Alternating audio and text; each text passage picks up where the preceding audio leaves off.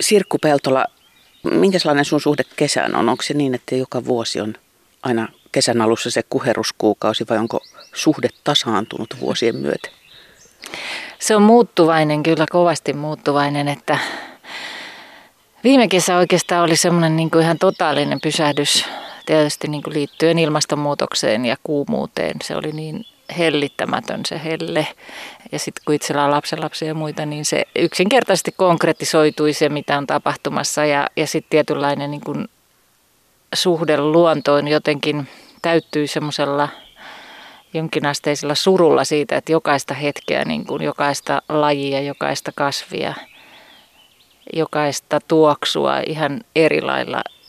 Että tuli jopa semmoinen vähän niin kuin, no ahdistus ihan, ihan selkeästi, mutta, tota, mutta sitten myös, myös aika voimakaskin halu tarttua asioihin, että näistä olisi vielä lapsenlapsillekin.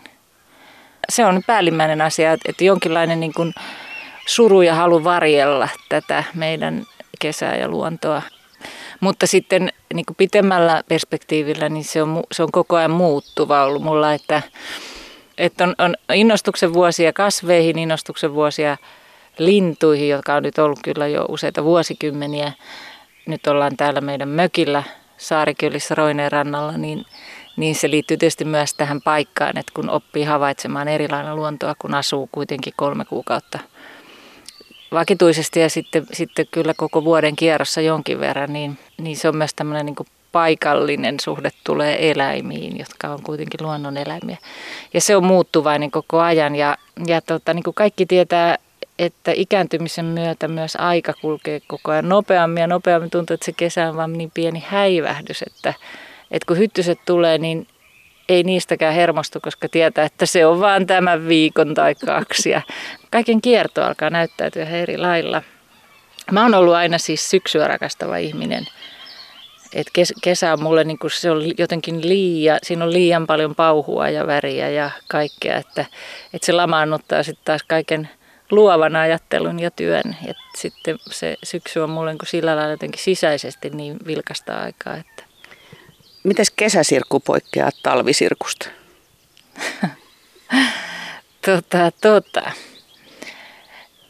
Ehkä juuri se, että mä yritän kyllä ponnistella kesällä, että mä saisin pääni vähäksi aikaa jotenkin aivonin narikka. En mä tarkoita, että mun on ponnisteltava saatava, sa, saadakseni aivonin narikka, mutta sanotaan, että semmoinen tietty käymistila, että, että löytäisi sitä sellaistakin, että ei koko ajan – zoomaa johonkin aiheeseen tai asiaan. Ja kyllä mä aika hyvin sitten tuohon tuommoiseen multaan ja luonnon tarkkailuun ja raivaukseen ja siivoukseen ja, ja kaikenlaiseen pesu- ja ruoanlaittosysteemiin saanut uppoutua myös, että ei siinä mitään. Tässä kun istut, niin ainakin kuulo terästäytyy kaikki, kaikilla mahdollisilla tavoilla, koska on niin paljon sellaista surinaa ja pörinää ja lirkutusta ja viserystä. Mutta pas hetkeksi silmät kiinni ja sitten poimit sellaisia asioita, jotka kertoo sulle, että nyt on kesä.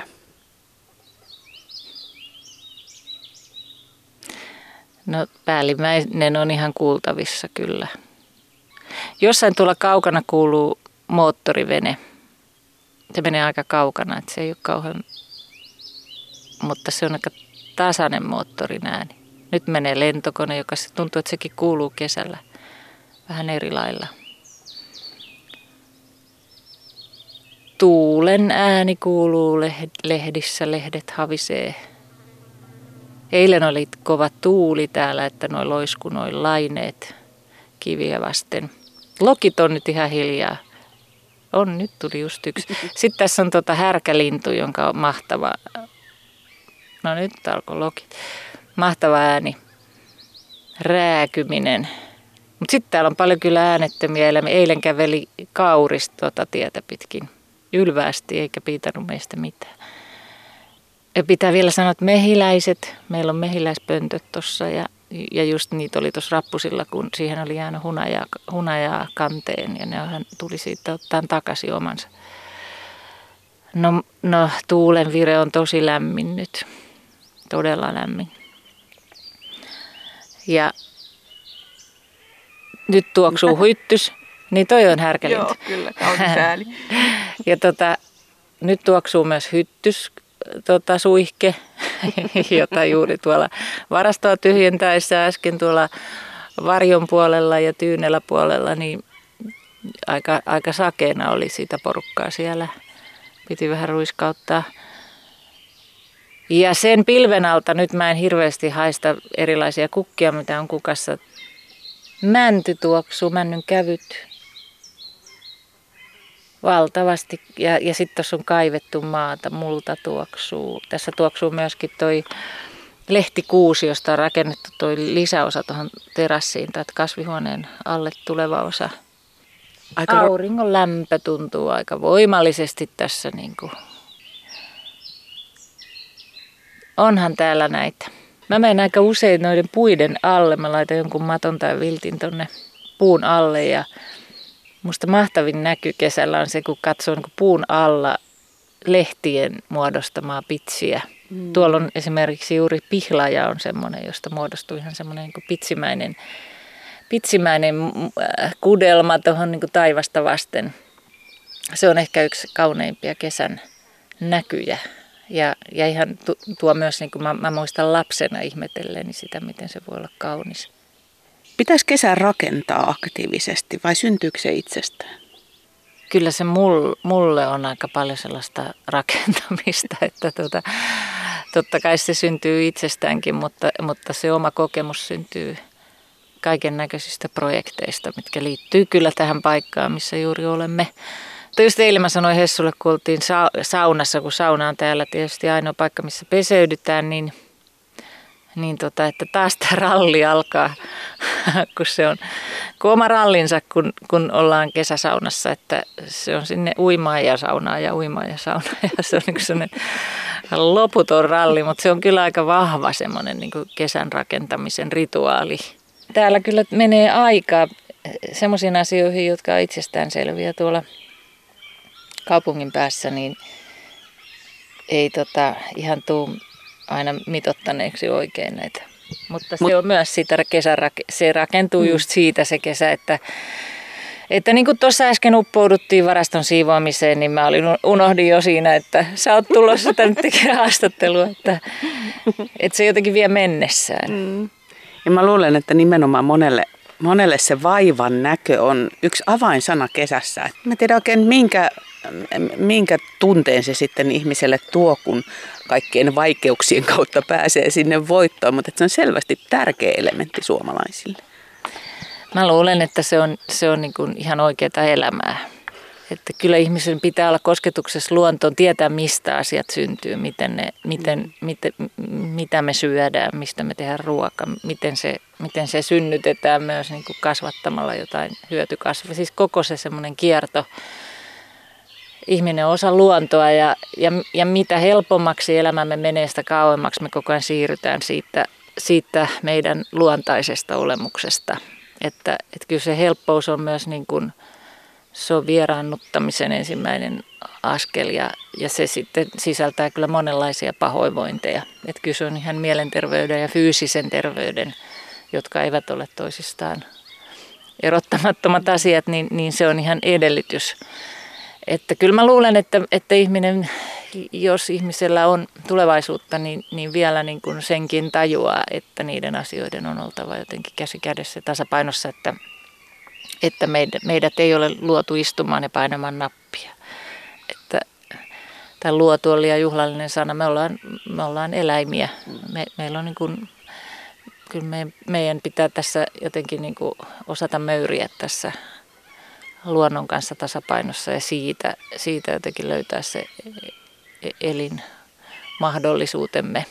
Ja sen takia varmaan siis se, se juuri on hyvin terapeuttista se, se että sen takia me ollaan mökki-ihmisiä. Istumme näytelmänkirjailija ohjaaja Sirkku Peltolan kesäpaikan Teranssilla. Ihana helteinen kaunis päivä ja alkukesän runsaus. Roine on tuossa muutaman metrin päässä tuomassa silmille sellaista viileyttä ja soljuvuutta. Jos sä ihmettelet, minkä takia mä haroin tätä laukkua syliin, niin se johtuu siitä, että mulla on, tällä, mulla on mukana aina tällainen pieni ihmekassi, jossa on muutama tavara, mm-hmm. jossa tota, mä houkuttelen vähän tällaisen sana-assosiaatioon, että mitä näistä tulee mieleen. Ensimmäinen esine on tässä. No niin. Ai mitä tulee mieleen? Niin. No tota, hyttyset. hyttyset tulee mieleen, jotenkin aina se tikkataulu on semmoisessa paikassa, jossa on paljon hyttysiä. Ja sitten tota, tull- mä, oon, mä oon ainakin parikin kertaa sohassut tämmöisellä tikalla päähän, niin kun mä oon niin kun läiskässy. Jotenkin tuli ensimmäisenä mieleen hyttynen tästä. Mutta tota, myös, myös äidin, äiti vainaan varoitukset, että, että semmoinen älä, älä, älä, älä alkoi aina, kun tämmöisen otti käteen lapsena. Älä, älä, älä, älä. Ja sitten, että aina joka vuosi se unohtuu sateeseen se tikkataulu ja sitten se on semmoinen romahtanut läjä loppukesästä. Teekö muuten itse sitä älä, älä, älä nyt sun lapsen lapsille? Ilman muuta siis kaikki periytyy. Kaikki, kaikki mitä on inhonnut ja, ja tota, kammoksunut omissa vanhemmissaan, niin kaikki on läsnä itsessä. Ei. Ai se on niin masentavaa ja niin totta. Kyllä. Joo, selvä. Eli se tuli tikasta mieleen. Ontapas, kun sit mä kaivan täältä seuraavaa. Tässä, olepa hyvä. No tota, no mullehan nyt tuli tietysti Suomen hevonen tästä heti mieleen. Suomen hevonen monessa mielessä. Täällä on, täällä oli täällä Saarikylissä siis Suomen hevonen, joka oli kyllä yksi esikuva näytelmälleni Suomen hevonen vuonna 2003. Mä sen kirjoitin varsinaisesti loppuun. 2004 se oli komteatterissa kantaesitys ja sitten Työväen teatterissa useita vuosia. Ja niin kuin neliosainen sarja siitä tuli, että se on sillä lailla kulkenut tässä ihan tähän päivään asti hyvinkin akuutisti, koska toissa päivänä oli tsekeissä ensi ilta Suomen hevoset. Sitä edelleen esitetään ympäri maailmaa. Se on niin kuin ollut sillä lailla semmoinen ehkä pitkäkestoisin hitti näistä mun, mun teksteistä. Mutta myös siis mä en ole mikään hevosihminen, enkä myöskään shakki-ihminen, että sillä lailla tämä tota niin, ei muussa herätä sellaisia intohimoja pelin suuntaan, enkä mä peli-ihminenkään. Mutta, tota, mutta hevonen tuli mulle sen Suomen hevosen kirjoittamisen yhteydessä niin kuin hyvin sillain niin kuin, ähm, monen asian symbolina, nimenomaan Suomen hevonen niin kuin, asiaksi, jota, jota edelleen niin kuin seuraan ja tarkkailen, että mitä sille, mitä sille kuuluu ja mitä, mitä se, tota, mi- mikä se on tänä päivänä. Ja sitten meillä on hevostalli tuossa ihan vieressä, että sitä me tietysti käydään aina niitä Islannin hevosia katsomassa, kun lapset on täällä, niin ja on kerran ratsastanutkin semmoisella. Sirkun kädessä on siis shakkipelin musta hevonen ja mä ajattelin myös sitä musta hevonen termiä vähän tällainen symbolisena. Joo. Koska tota, eikö, niinku, eikö se ole semmoinen hahmo, joka on kauhean oleellinen asia myös niin kuin, tavallaan näytelmässäkin. Se vie, vie shown niin näytelmissä kuin kesäjuhlissakin se musta hevonen, joka ilmestyy paikalle. Joo, siis tota, niin kuin laajemmin ajateltuna yllätys on ihan, ihan tota, se on draaman niin kuin clue, että, että on asioita, jotka on joko näyttämöllä oleville henkilöille yllätys tai yleisölle yllätys tai molemmille, mutta, mutta se on siellä sisällä niin kuin jo, joka suunnasta jollain tavalla. Ja, ja, tota, ja, ja sitten oikeastaan näytelmän lajikin määrittyy sen mukaan, että mistä kulmasta se milloinkin on. Ja tietysti tota, koko näytel, näytelmäkirjallisuuden niin kuin tasoa voi arvioida ihan senkin mukaan, että, että kuinka niin kuin kliseistä ja kuinka yllätyksellistä niin kuin se ajattelu siellä. Se ajattelu, joka on, kuului siihen rivien väleissä, jotka tietysti myös sisältää jo niin kuin yllätyksen, koska, koska olennaista ei sanota välttämättä. Että si, sillä lailla se on niin kuin hyvinkin merkittävä käsite raaman kirjoittajalle. Sitten vielä, vielä yksi esine, joka tulee tässä näin. Joo, tästäkin tuli, että älä, älä, älä. Suurennuslasi on siis tämä. Näin kun aurinko paistaa, niin se on vaarallinen väline. Tässä on kohta tulipalo käseissä. Niin tota, tota, joo, siis, no tähän menee draamaan tietysti kanssa, että, että tota, kyllä se on, se on laji, jossa pitää tehdä pienestä suurta ja rumasta kaunista. Ja päinvastoin. Ja sitten se, minkä takia mä otin sen sulle esineeksi, on se, että musta sulla on sellaista tarkkanäköisyyttä niin kuin niissä hahmoissa. Juuri tänään, että mitään ei sanota ääneen, mutta ihan törkeän tarkasti sä poimit jonkun pienen omituisuuden, ja kun meissä kaikissa niitä omituisuuksia on, niin sit niistä syntyy niitä hahmojen herkullisuuksia. Joo, no se on varmaan semmoista, tota, se on vähän rasittavakin ominaisuus, että, että niin kuin metsästää koko ajan ihmisessä ja itsessään. Siis se lähtee siitä, että erityisesti itsestään heikkouksia ja, ja tota, salaisuuksia ja pinnan alla piileviä asioita. Ja, joo, ja sitten niin kuin to, että metsästää totuutta kaiken hötön alta, missä, mikä on tätä meidän kommunikaatiota ja ihmisten tota, touhua. Ja se on semmoista pientä salapoliisihommaa kyllä. Suurennuslasi kädessä on kuljettava koko ajan. Mm. Sitten siitä se draama syntyy. Se on ihan tärkein väline. No nyt kun sä itse sanoit sen, että metsästät pinnan alla olevia asioita, niin otetaan taas tämä kesäkäsittelyyn. Mitä sun mielestä suomalaisessa kesässä muhii pinnan alla? Minkälaisia virityksiä tai tunteita siihen liittyy, mitä ei ääneen sanota, mutta mitkä selkeästi on siellä kuitenkin olemassa? No kyllä, jonkinlainen niin aistillisuus. Kyllä se, no, se, se tota, kesäteat, kesäterassit on täynnä toivoa ja, ja kaikki kesätapahtumatkin on täynnä toivoa. Kaikki, kaikki lavatanssit, mä en tiedä kuinka kadonnut kulttuuri se nyt, kyllä, kyllä sitäkin vielä on, mutta, mutta, tota, mutta, mutta ka, ka, kaikkiin happening jotenkin eri lailla sisältyy myös semmoinen niin väreilevä kosioretki. Että kyllä se kesä niin kuin sillä lailla on semmoinen merkittävä aika suomalaisille myös siinä suhteessa. Ja lämpö jotenkin avaa aistit auki myös erotiikan alueella. Ja, tota, ja ehkä sitten, ehkä, ehkä sitten niin negatiivisessa mielessä myös se semmoinen joku, joku tota, no hulluus ei sinänsä ole negatiivista, mutta, mutta siis sen, sen kaltainen jotenkin piittaamattomuus ehkä sitten voi, voi, voi myös, niin kuin, että sitten kun ollaan lomalla ja ollaan jotenkin niin kuin, ollaan juuri ne aivot vähän narikassa, niin sitten se piittaamattomuus voi myös niin kuin nousta potenssiin juuri suhteessa luontoon ja, ja tota, ihmisiin ja alkoholin käyttöön ja, mm. ja tota, että et joku semmoinen, niin että se, se saattaa myös niin kuin heruttaa ulos kaikkein niin ikävimpiä puolia ihmisestä, koska siinä just yritetään vangita sitä, sitä hetkeä ja sitten siihen voi sisältyä vähän epätoivoisiakin tekoja.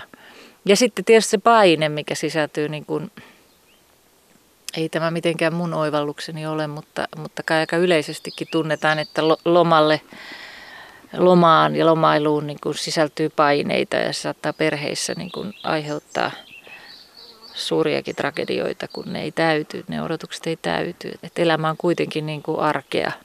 Et se lomakaan ei ole, niin kuin, se ei ole jatkuvaa juhlaa. Siihen voi sisältyä vähän niin kuin vääränlaisia odotuksia ja paineita. Että edelleen sitä juuri sitä niin kuin, jotenkin sitä yksinkertaista hetkeen hetkeen heittäytymistä, niin, niin sitä ei osata. Ja sitten sit voi tulla vähän sitä kulmikasta ja, ja osaamatonta siitä, yri, siitä yrityksestä, jos on jotenkin liian latautunutta tai kyvytöntä. Tai patoutunutta myöskin sitten pitkän talven raatamisen aikana. Sirkku Peltola, nyt ihan ilman paineita, mutta sullakin jotain odotuksia lienee kesästä mikä tekee sen jutun, että sä voit kesän jälkeen todeta, että olipa hyvä kesä? Varmaankin se, että aistit säilyy koko ajan auki. Mä olen kokenut semmoisenkin tota, semmoisenkin hetken ja ajan, kun mä en haistanut ja se on ehkä yksi, yksi niin kuin ahdistavimpia kokemuksia, kun ei tunne eikä, eikä haista eikä... Jos ajatellaan niin kuin kesää aikana, niin se on, se on yksi kam- kammottavimmista ajatuksista, mutta se liittyy myös, niin kuin, että, että ei tunne niin kuin tunteita. Et sitten kesä on mun mielestä hy- hyvä, tai mikä tahansa aika, mutta tietysti ke- jos nyt kesästä puhutaan, niin kun on kokenut paljon tunteita ja haistanut paljon haihuja.